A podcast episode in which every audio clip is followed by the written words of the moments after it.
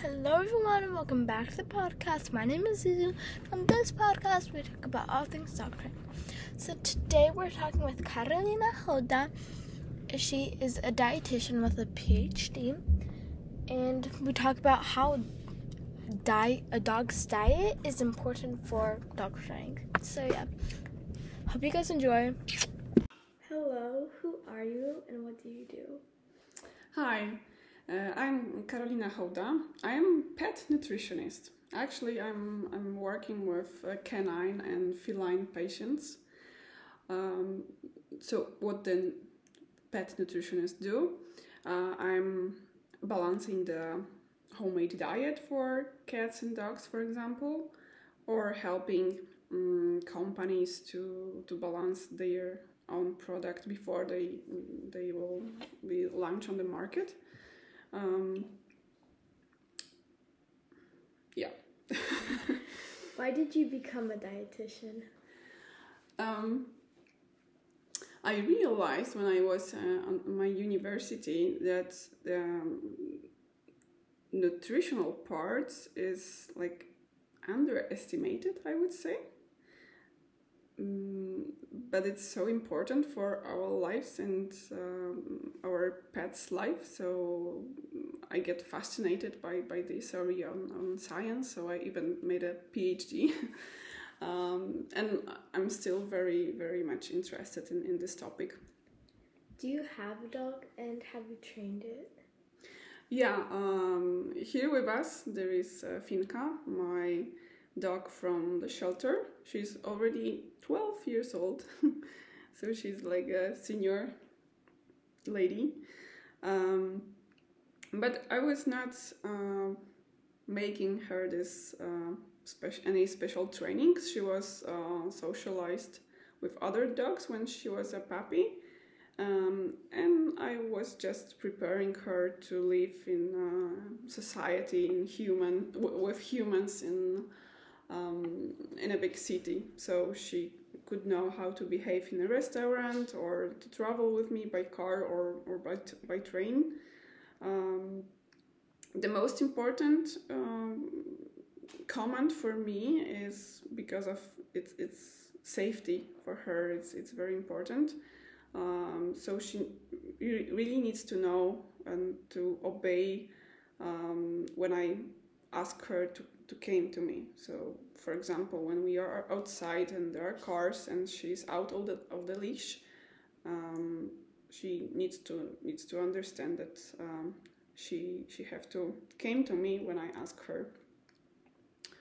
Um, so for me, those uh, comments related to safety were the most important. Uh, but she knows some some basic um, tricks like sit or lay down or this kind of things. Um, why is diet important when training a dog? Um, so I would say that diet is important for every dog, like for everyone. I would even for for human, uh, because we need to deliver the uh, essential nutrients for for every dog, no matter if it's a sporting dog or just so-called uh, couch potato. um, but we need to adjust the energy and uh, nutrients for every dog depending of the um, health state or um, their activity. So those um, dogs which are not uh, in training, um, they should also be, the, their owners should be aware of the um, energy content because we have problem with obesity. Um, but um, if we have a dog which is um, athlete, we need to consider sometimes their diet, uh, it, and it should be different. Um, what what food ingredients are important for developing a dog's physical fitness?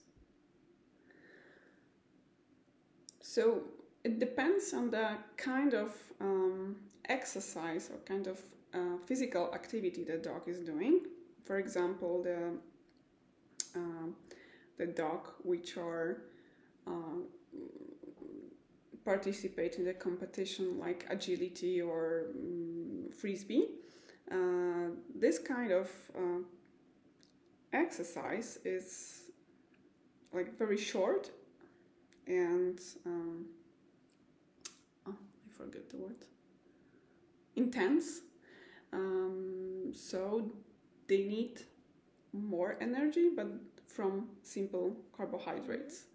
And for example, dogs which are um, sled dogs, like greyhounds, racing dogs, um, they need to um, have more fat in their diet.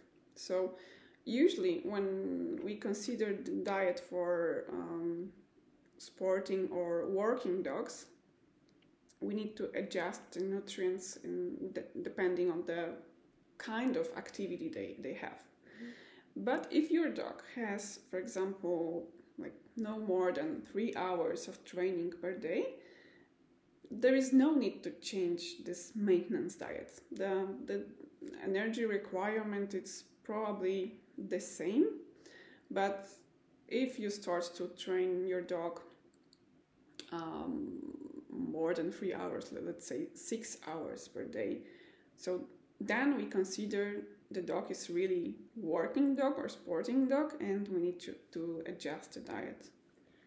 Um, if what treats can be used in dog training? Um, it depends on the dog. The dog needs to like this, likes this um, treats, right? Because it's a reward, yeah. so it needs to be rewarding. Um, I really like uh, to take some fruits. Mm, I love blue blueberries for this, um, but you can mix the mm, the treats. You can use your basic food if you feed your dog, um, for example, dry food. You can take some part of the portion for the training and give instead of giving in the bowl, you can give a little bit, bit of this on the training. Uh, it can be just piece of cooked meat or some other treats. The rule of thumb is that we need to we cannot give if we are giving something else than the um, um, the maintenance food.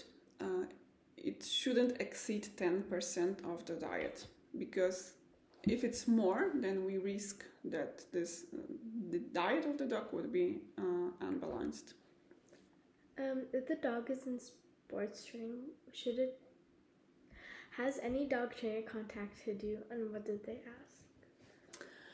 Yeah, sometimes I I have some questions from the um, owners who are who has um, um, active dogs. I mean, sporting dogs, uh, and they need to really adjust uh, their dog um, diet uh, because of the performance um, usually they are interested how to do it um, in, during the season when th- there is a lot of competitions for example with frisbee.